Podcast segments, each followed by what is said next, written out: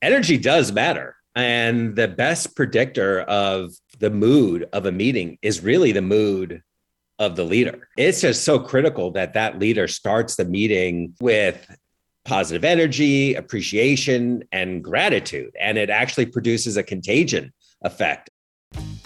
Welcome to the Super Managers Podcast, where we interview leaders from all walks of life to tease out the habits, thought patterns, learnings, and experiences that help them be extraordinary at the fine craft of management.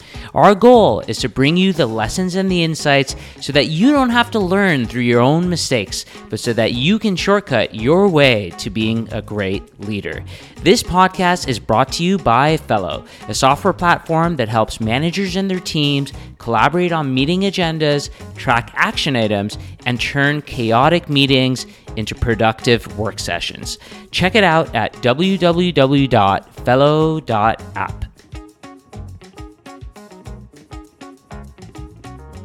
Hey, fellow managers and leaders, I'm Aydin, and I'm the CEO of Fellow.app. I wanted to introduce you today to our guest, Steven Rogelberg. He's a chancellor's professor at the University of North Carolina at Charlotte He's a professor of organizational science, management, and psychology, and director of organizational science at UNC Charlotte. If you look him up on YouTube, you will find many, many keynotes that he's done all over the place, many different talks, and he's written this best selling book called The Surprising Science of meetings.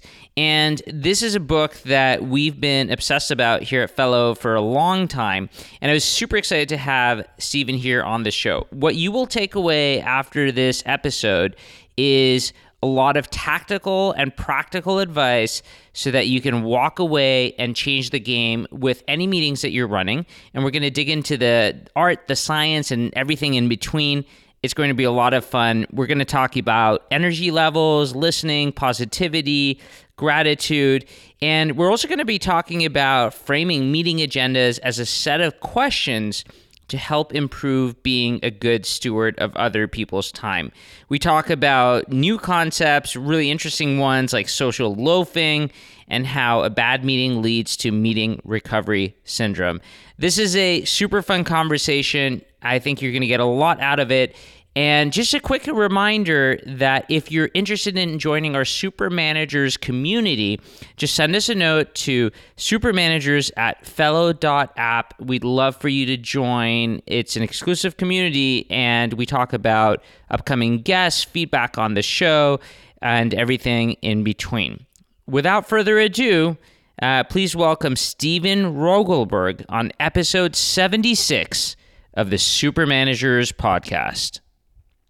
Steven, welcome to the show. My pleasure. I'm so glad to be able to do this with you, Aydin. Yeah, no, this is really fun. Uh, I, I, showed this to you before, but for the audience that has not read this book, The Surprising Science of Meetings, when did you actually write the book? Or when was it published? Uh, 2019. It was a crazy story because the book was released, I think, January 1st.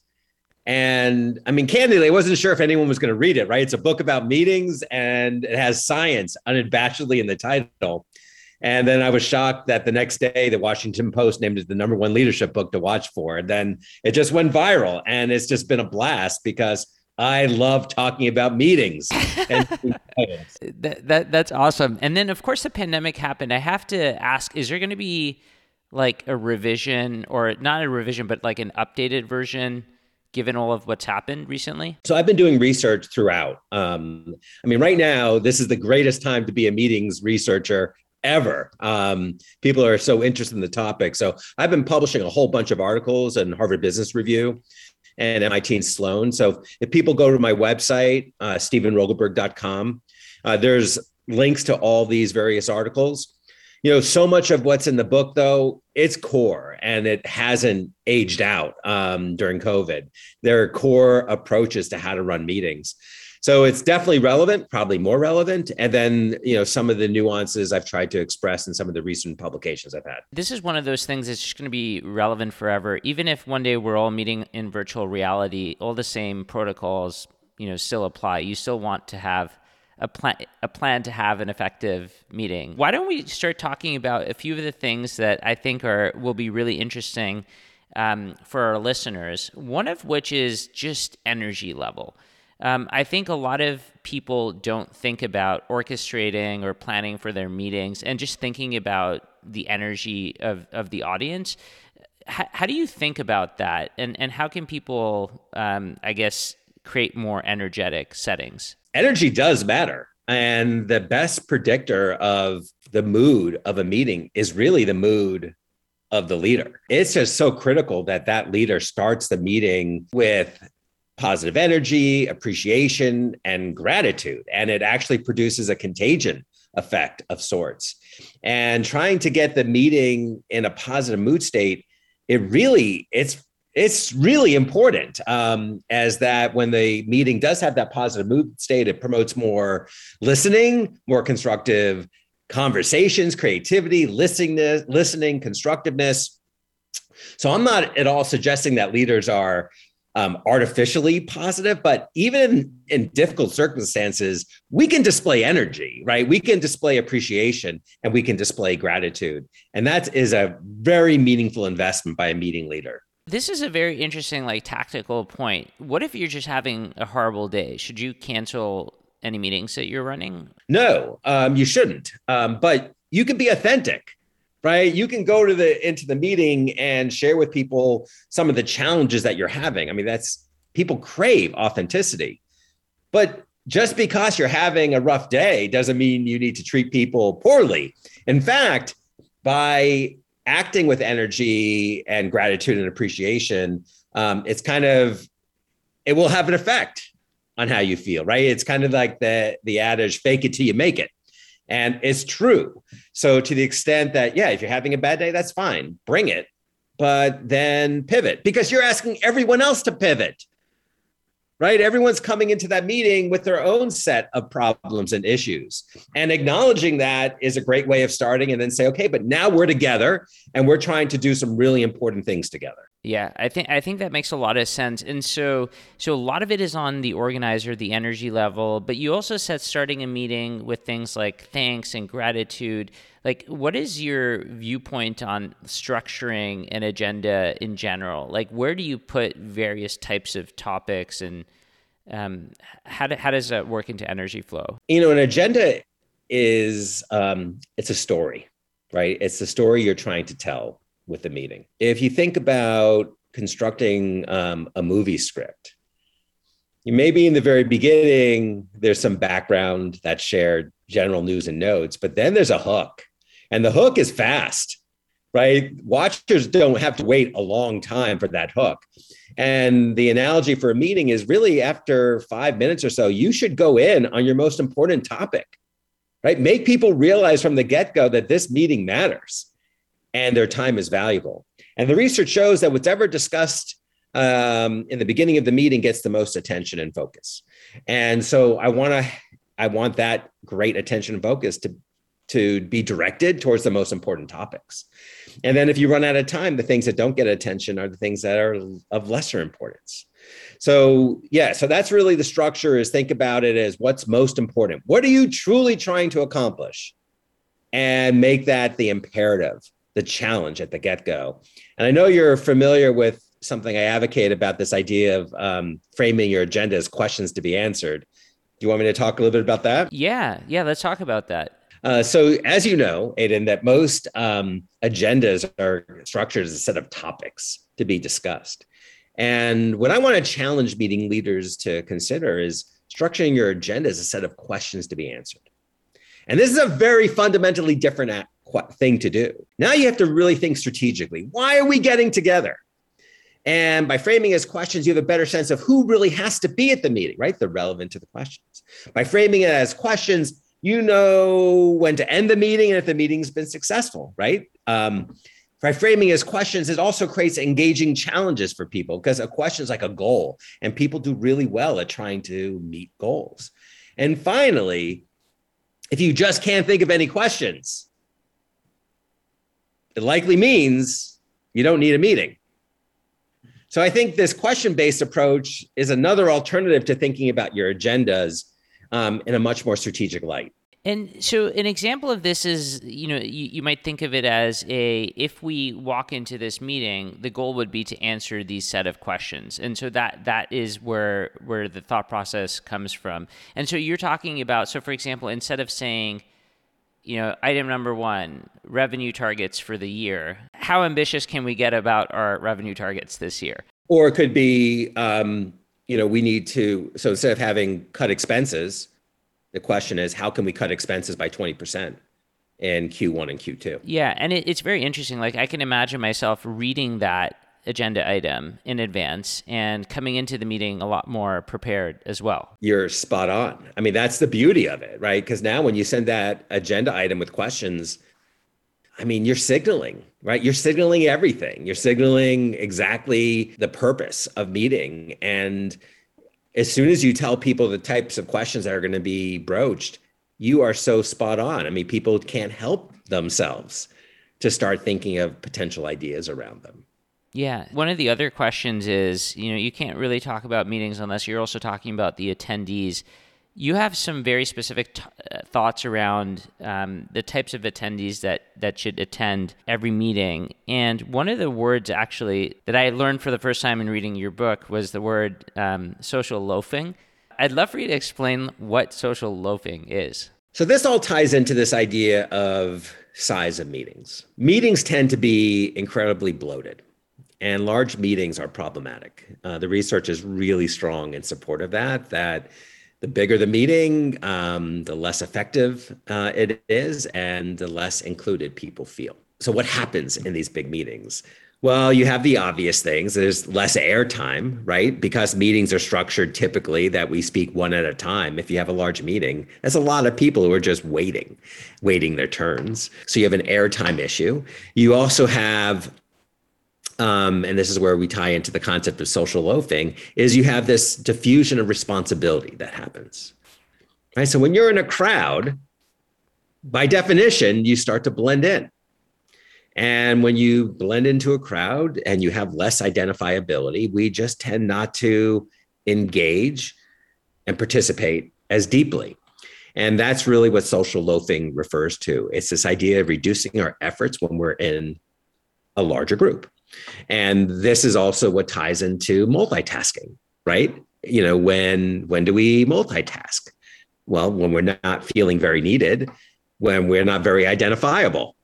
And so social loafing ties into that too. So the best way to mitigate social loafing is smaller meetings, smaller meetings with people who are drawn into those questions. Because if the questions are inspiring, you want to engage, right? You want to participate. And so it's a really important concept because a lot of meeting size is well intentioned, right? I don't think the meeting leader, you know, I think the meeting leader's disposition is when in doubt, include. And because technology makes it so easy for us to include, you know, we do it. But it's fake inclusion. It's not real inclusion. In fact, it's counter to inclusion.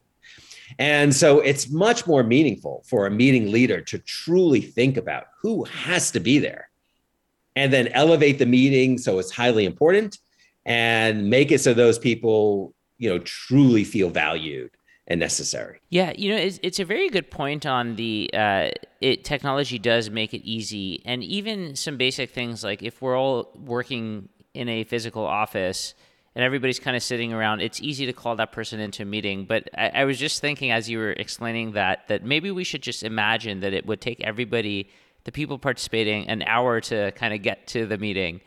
And is it still worth it for them to come so that they can have that, you know, one minute of uh, participation in a larger setting? Well, I love that question.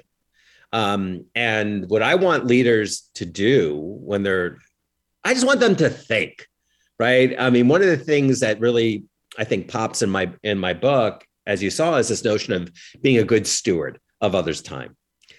And that's timeless. It doesn't matter what technology we're using to facilitate a meeting. That meeting leader has to be a good steward. When you're a good steward, you want to honor people's time by designing a meaningful meeting experience You don't want to waste time, right? The thought of someone leaving your meeting saying that was a waste of my time is so upsetting to you. And so when you're a good steward, you start making choices, you act intentionally. So when you think about who needs to be at the meeting, you actually think about it. And you say, okay, yeah, I really I need Aydin there.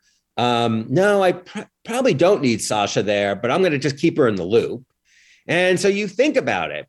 And you know, so therefore you're going to be elevating Aydin's contributions, but then to Sasha, you're sending a really good message, right? You're saying, Sasha, listen, I don't want to waste your time. And it's a recognition that the best resource that everyone has these days is time. And if you're going to ask for someone's time, you have a responsibility. It starts by not over inviting. Hey there, before moving to the next part of the interview, quick interjection to tell you about one of the internet's best kept secrets the Manager TLDR newsletter. So every two weeks, we read the best content out there, the greatest articles, the advice, the case studies, whatever the latest and greatest is, we summarize it and we send it to your inbox. We know you don't have the time to read everything, but because we're doing the work, we'll summarize it and send it to your inbox once every two weeks. And the best news, it's completely free. So go on over to fellow.app slash newsletter and sign up today. And with that said, let's go back to the interview. I've worked at large organizations where things like this start to happen where you'll say, well, it, it, would be really good to get a product perspective. So let's invite this person. And it really would be good to get a legal perspective. So let's get this person. And like before you know it, you have you know nine nine people. What would you tactically advise? Like it's always good to have a legal perspective on say a new product launch yeah. but do you really need them for the whole meeting? So how do you elaborate how, how do you handle that situation? Because you do need their perspective too. You do. So there's a couple ways of doing it. Um, first and foremost we can time their entry and exit. Right? They don't have to be held captive which is really what we do when we invite them for the entire meeting. There's absolutely no reason why someone can't pop on for 10 minutes and share that perspective and go. So I love the idea of a meeting leader saying, okay, we have this block of time. And in this block of time, and let's say we title it perspectives, where we can say we're going to have three guests come in and each is going to have three or four minutes and they're going to share with them their perspective. You know maybe we bounce it towards the end of the meeting so there's a generative conversation. And then after that generative conversation we can say listen we want to bounce these ideas now off these various perspectives. And they plug in and out. You know especially in zoom world right? I mean that kind of an act i mean timing entry and exit is just such not a big deal anymore. And again people love it they love the idea of having their time in the sun and then they go off and do their own thing. You know, secondly, um, and that's definitely the best approach, but you know, we can take um, there's so much great software out there for recording what's going on in a meeting right? I mean, there's so much good AI that captures content. So there's nothing that stops us after a meeting sending it to legal and saying, hey, can you focus on minutes five through eight. And then I'd love for you to share your perspective and I'll send it to the team. And then people can basically contribute asynchronously, which people crave.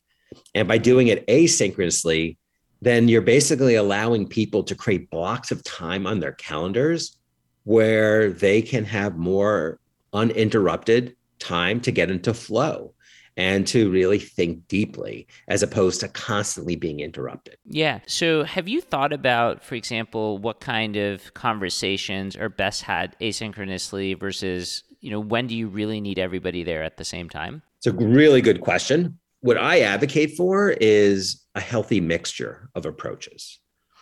And async work is there are so many things that we do that lend themselves to asynchronous contributions. You know, what I advocate for is a meeting leader recognizing that they can hold meetings and solve problems in a lot of different ways. And when you have a defined problem or a defined question, that definitely lends itself to async work. And you could try, right? You could try async. If it's not coming together for you, then you can move to more synchronous work but it could very well be the case. And it often is that if you throw in a few really critical questions into a Google Doc and you say, "Hey, I want everyone to contribute by this time," um, you know, here's the flow, and then also make comments on everyone else's. You know, keep checking in on the document, you know, every few hours or what have you. You'll see consensus emerging, and it's all documented, which makes the leader's life really. Um, it helped. It just makes it easier for them. So you have this asynchronous, asynchronous activity. Then the meeting leader looks at it and says, okay, does it appear that I have consensus? It might be the case that what they find is that there's actually two or three themes that emerge. If that's the case, you could just send out a quick little survey saying which of these two or three approaches are people most excited about and think that we should pursue. So, with this approach, you've basically created a very engaging interaction without actually forcing people to all come together at once. And again, I, am not at all suggesting that this is what you do for all your challenges, but mix it up, right? There are around 100 million meetings a day around the globe, and they almost all look the same. So, to the extent that you can diversify the experience, you're going to gather, you're going to get more attention from people and they can bring their full selves. You know, I, I think this makes a lot of sense. And this is one of the things that you advocate for, which is mixing it up because, you know, a meeting, especially something that is recurring in nature, again, you get into a certain way of doing things. And oftentimes it, it's time to just ask questions like, is the objective of this meeting the same that, you know, when we started it six months ago and now it's it's recurring. So I fully agree with this concept of mixing it up. I did want to ask you about something else that you talk about, which is the meeting recovery syndrome. Because I think like this is very highly applicable to people uh, in the world of remote work, especially. Meeting recovery syndrome is the idea that when you have a bad meeting, it sticks with you. You ruminate, and you often co-ruminate, and it has an and it typically has a negative effect on your productivity post meeting. This is a really important concept because when we often think about the costs of a bad meeting, right, we can calculate it, right? We can say, listen, we just wasted this much time. Here's how many people, here's their salaries. We just wasted this much money. But then you have a whole host of other costs that we neglect, right? We have opportunity costs. People could be doing something else. Um, but then I think what meeting recovery syndrome speaks to is the fact that when you have a bad meeting, you know, it permeates other activities. Right? We need to try to make sense of that bad meeting. And when people are remote and we're not able to connect as readily with others, it can be much harder to make sense of things right so if you have a bad meeting and everyone's present you leave the meeting you know you chat with someone you you kind of get your psychological your head around it psychologically. Um, so with remote uh, work, it's harder to do. But I really think it's just meeting recovery syndrome is just another one of those concepts that really ties into the importance of being a good steward. You've got to work to avoid that. Yeah, that that makes a lot of sense. And one of the the questions that I think comes up often is like in order to potentially at least become more aware of if you just had a bad meeting is getting really good at requesting feedback. What I like about the book is there is a, and I encourage everyone to, to obviously get the book and, and check it out. There is a slew of um, questions that you can ask that will rate and you know a meeting from a hundred different perspectives. In practice, like people who do this really well and ask for meeting feedback, how have you seen people do this very effectively? You know, keep it simple keep it as simple as you can. It's every once in a while, it's your classic, you know, what's going well, not so well, and ideas for improvement. Simple, easy, right? And this is just habitual. Um, you know, we're used to checking in to make sure our customers are satisfied. We recognize that they're valuable to us and we don't want to miss the mark. Well, why wouldn't we do this for everyone? right so if your you your team is you know you're having frequent meetings you do this very basic assessment and then you try some new things and see how they work and then you reassess down the road but what i like to remind managers is think about the cultural message that sends, right? If you say, if your people think that you actually care about their time and that you're collecting information and then you're willing to try something new, these are like the cultural values that you want every manager to have, right? Reasonable experimentation, not getting stuck in the status quo, challenging the status quo, a thirst for constant improvement. So bring it to the meeting space. And how could we not?